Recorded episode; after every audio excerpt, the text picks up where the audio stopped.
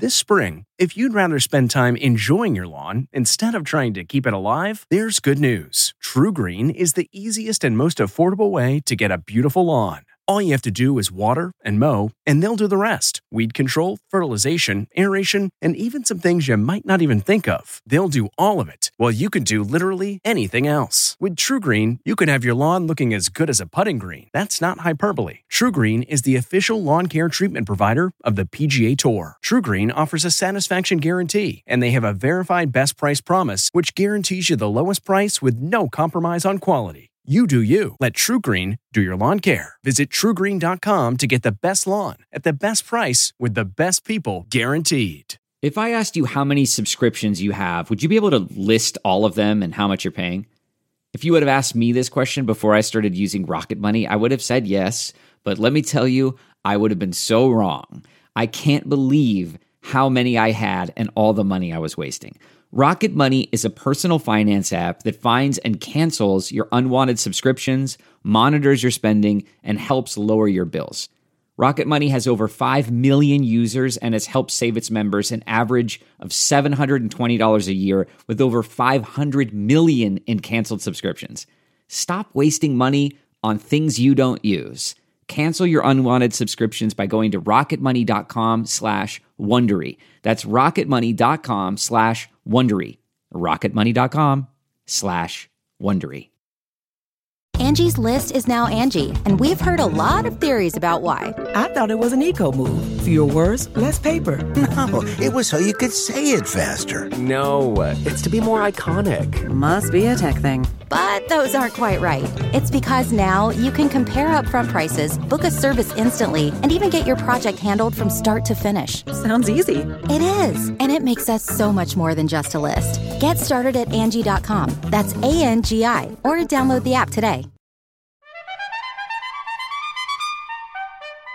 Hi, I'm Jane Pauley, and this is our Sunday Morning Extra, our podcast featuring a memorable story from our most recent show.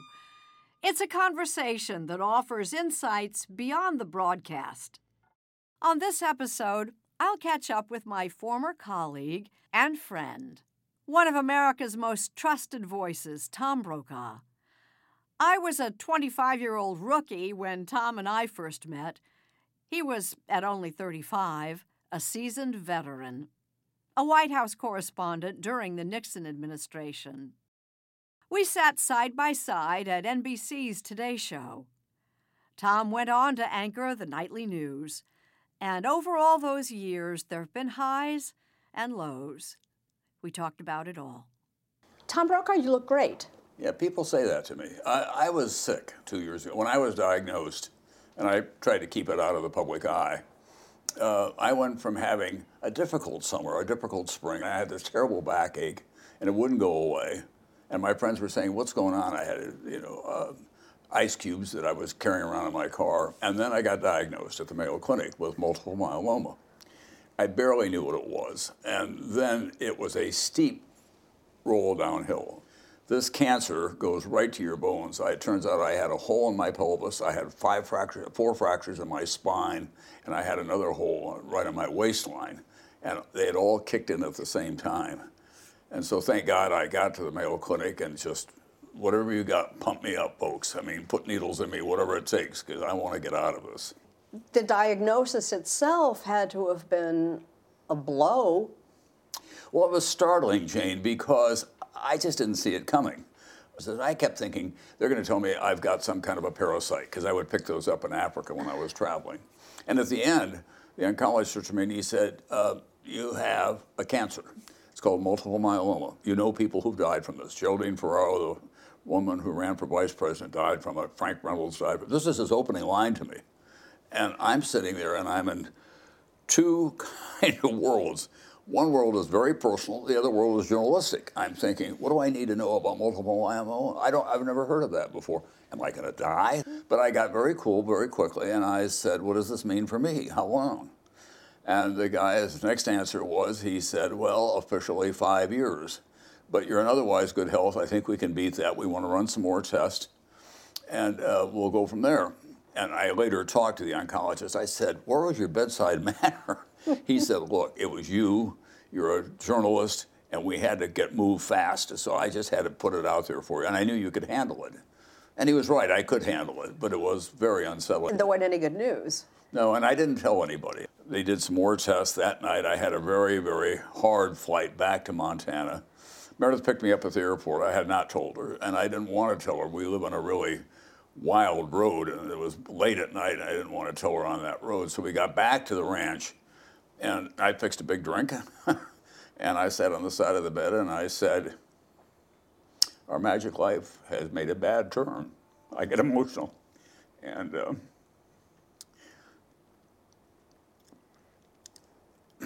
it was hard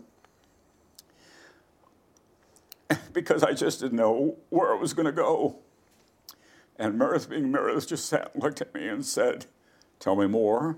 What do I need to know? And I said, This is about, about as much as I know at this point. I think I'm going to get through it, but there's no guarantee. This was how many years ago? It'll be six years this fall. You have already exceeded that five year. I was a good patient. I took whatever they told me to take, so uh, that helped. And right away, uh, I came back to Sloan Kettering, and there were uh, choices that you could you could do uh, stem cells that they would extract from you, and then they would reintroduce them to your system, and you'd have to be in isolation for three to five months. And a friend of mine who also had this said, "Well, at our age, I'm not sure we want to do that because it takes away our, you know what life we have." And they say that you can beat it without doing it. So I conferred with some other people, and they said, "You're in otherwise good health. I think you don't have to do stem cell transplants."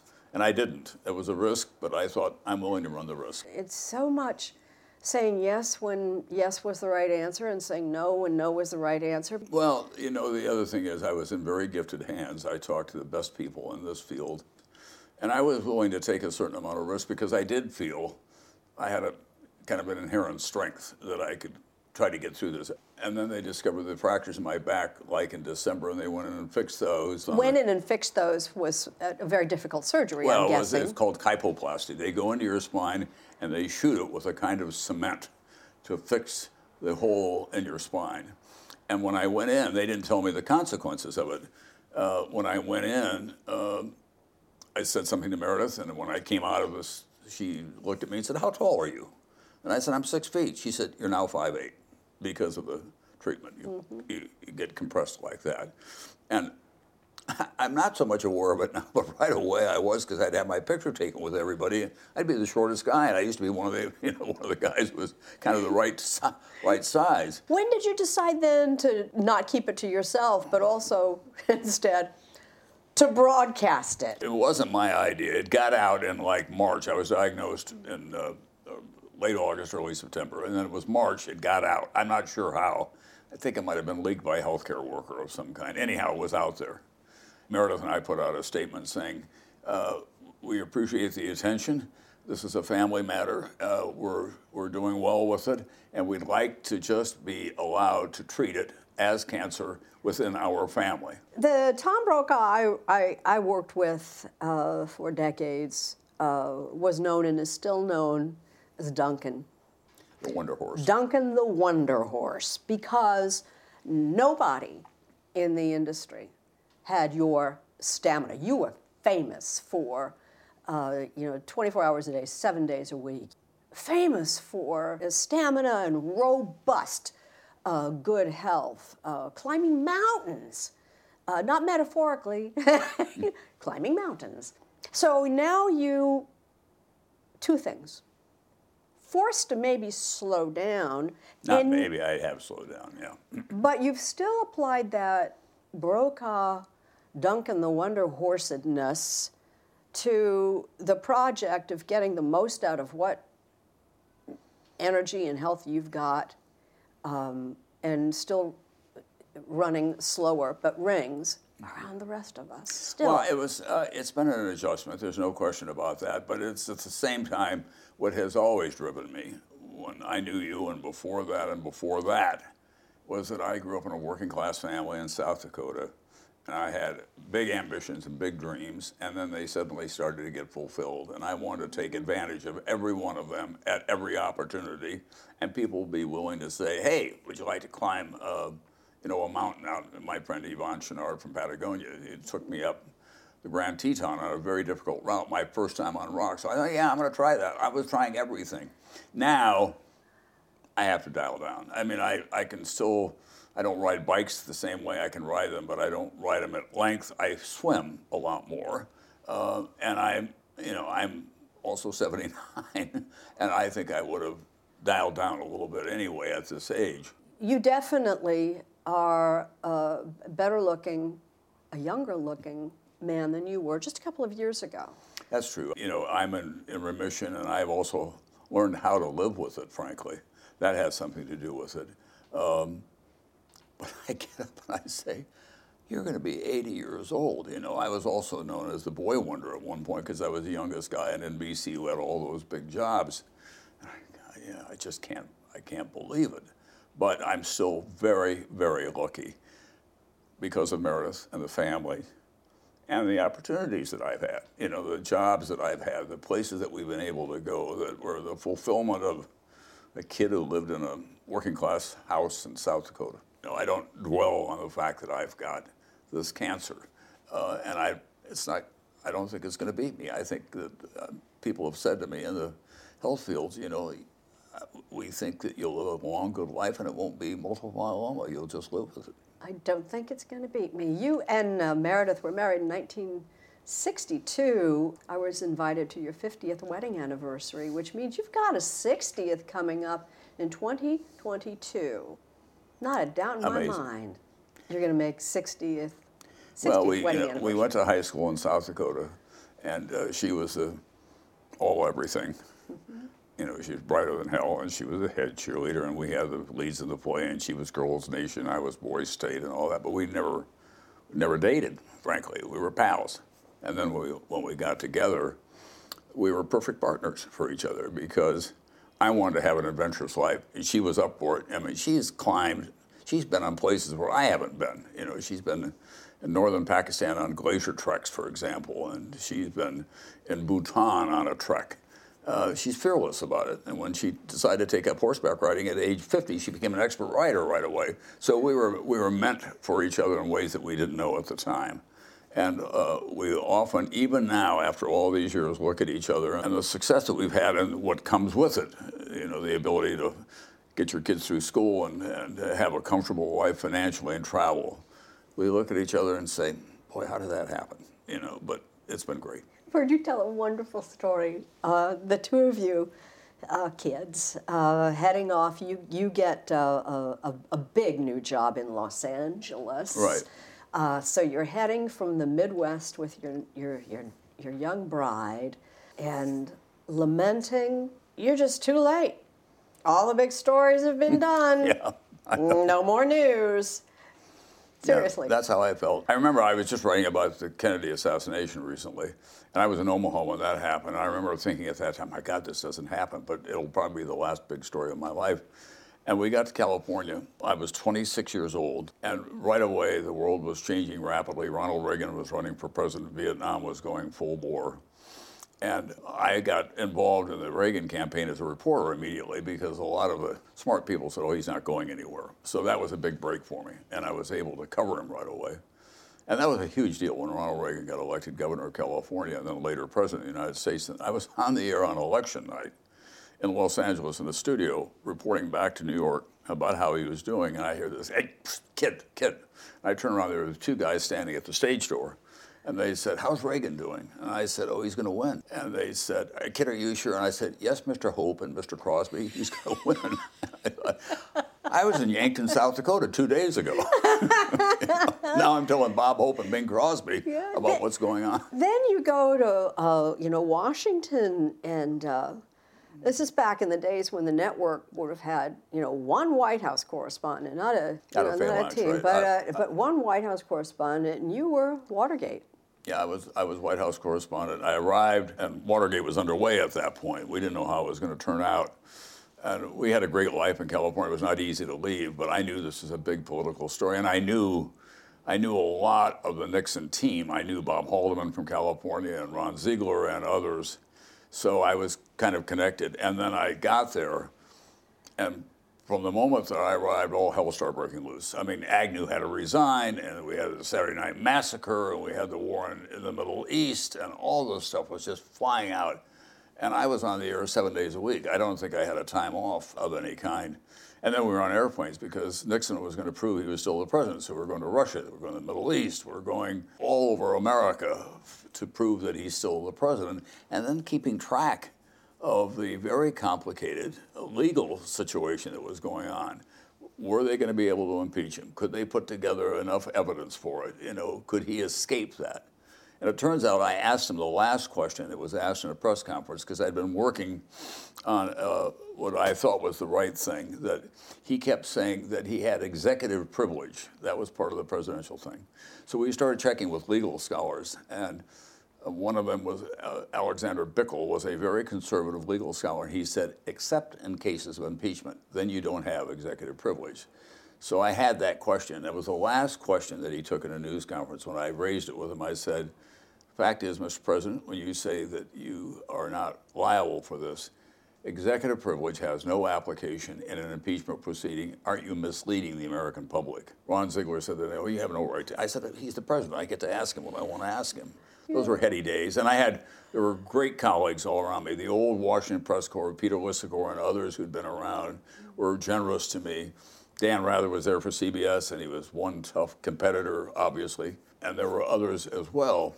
So it was a real kind of fraternity and sorority of people. Helen Thomas, I had a great friend by the name of Fred Zimmerman who worked for the Wall Street Journal. He was a print guy and a chess master, and I was a broadcaster, and I didn't like chess, and, but we saw the world in the same way, so we all kind of protected each other. I do not remember uh, television entering our house. It was always there. You, on the other hand, must have a very specific memory of when a television first arrived in the Brokaw household. Yeah, we didn't see it until I was 15. Uh, I lived in a really remote part of South Dakota, and my and a friend's mother would drive us 75 miles at World Series time to stand in front of a department store and watch the World Series on television. True story. We'd drive to Sioux Falls, South Dakota, or Sioux City, Iowa. We didn't have television. We had radio. So we get to Yankton. We finally got a television set and it was for me Nirvana. And the, uh, the other fortuitous part of it, it was the beginning of Huntley Brinkley, and that was a whole new form of telling the news. And uh, they became kind of my idols, and I watched him. And I made the decision. I, I remember this vividly. I was kind of, I was not in, college. I was in and out. You know, I was hanging around. I was chasing girls and drinking and having a good time, and I wasn't really as focused as I need to be. But on the election night in 1960 I sat down at six o'clock at night to watch the returns, and as you remember, it was a long night, and it was very close. And at eight o'clock in the morning, I went to bed, and I thought, "That's what I want to do. I want to be a correspondent and cover politics." I was a political junkie anyway, but that's what I want to do. Could I could I get there possibly? So in writing this book, I was reminded uh, that I get to California quickly. More, I went to Omaha, then I went to Atlanta, then I went, and by the time I'm 26, I'm in Los Angeles covering Reagan and a lot of national politics. And Brinkley comes out to do the news. And what was like, God came into the newsroom. I'm, you know, I'm gonna, and they said, we want you to brief Brinkley on, on Ronald Reagan, put together a reel and tell him about what's going on. And she's like, okay. So David came in, he was very cordial, but he was David, you know, he talked kind of in clip tones. So he said to me, uh, So, how has Reagan changed since he became a candidate? And I said, Well, Mr. Brinkley, he used to be seen around town. He'd have a sports jacket and slacks and loafers. But when he became a candidate, they dressed him only in blue suits and with serious ties and with serious shoes. And he said, um, Okay. So that night on Huntley Brinkley, David opens up and says, Good evening from California, where Ronald Reagan, who used to be seen around town in loafers and slacks, now is appearing only in blue suits. I thought, geez, what else did I say to him? What else did I tell him? but it was Brinkley because that was, you know, that was insight, frankly. I mean, and it, it made an impression on me about how you you connect with people by telling them the stuff that is really insightful about the character change or whatever this is how, how research is done today, but you Google Tom Brokaw, what comes up is anthrax. Yeah. That's what comes up. Single most terrifying thing I've ever been through. Tell me. Well, it was right after 9/11, and I had this uh, fantastic secretary and assistant, and uh, Erin O'Connor, uh, wife of a cop, and she really organized the office. And she was very alert to the dangers uh, without bothering me because the community was, in, you know, on edge. And uh, and she was keeping stacks of letters that were coming in that were threatening. And when she said, "You should take a look at this one," so I looked it, it was misspelling and everything about, you know you're a traitor to your country and all that. And I picked it up. And I said, I don't think that. Then she said, I got to tell you, I got a letter yesterday, and I emptied it out because it had stuff in it, and we sent it to the police lab, uh, and it turns out it was benign, but it really troubled me. And then about four days later, she said, I've got this kind of rash thing. I don't know what's going on. And her friends came to me and said, you know, that looks a little more serious than we thought. And I went to her, I said, Erin, because I was so busy on the air and she didn't want to bother me. I said, Erin, what's going on? And she said, I know, I got this rash thing. So we sent her to a dermatologist, and they said it was a brown reclusive spider bite. That was the diagnosis we got like three times. She said, I haven't been out in the country. Why would I get a spider bite? Then it spread a little bit and it looked worse. And she came back to work. She was feeling better because we had Cipro, a, a drug that was dealing with it. She said, I'm feeling a little better. But her girlfriends went to the bathroom with her and came out and said to me, Oh my God, this looks terrible. We had a friend in town who was a great, great exotic disease guy, Kevin Cahill. He's a doctor. He did third world medicine. And uh, I'd used him when I'd gone off to Africa. And I, he'd been away. And he knew Erin because she was Erin O'Connor and Kevin, the great Irish connection. So I called him. I said, I've got my assistant's got this thing going on. We don't know what it is. And I sent her up there. And Kevin said, I can't rule it out. He was the only one that we knew who had ever seen an anthrax uh, scab of some kind. So then we made arrangements to send, you know, a sample to the CDC in Atlanta and also to the uh, to Fort McKittrick in uh, Maryland, where they did the secret stuff on on that kind of thing. And they said, "Well, we don't think it's anthrax." And two days later, uh, I got a call at seven o'clock in the morning from Bernie Kerik, who was the uh, New York Police Commissioner, and he said, you have a secretary by the name of Erin O'Connor? And I said, don't tell me. He said, yeah, she's got anthrax. They just made the match. The world changed. I mean, it was just terrifying. It was like a movie of some kind. I called her. She had a two-year-old. Took her a while to have a daughter, and she was terrified. They were in the car on the way to Kevin's to see if, what treatment they should be getting, and they were in panic with good reason. I was in a panic. I ran almost all the way to 30 Rock. We had a meeting up on the 50th floor of 30 Rockefeller Plaza with the FBI, the mayor, on the phone, the CDC. What the hell do we do now? We got a whole building. We got a whole, and they said, well, we don't know. We think it's been too long. They didn't have much of a clue.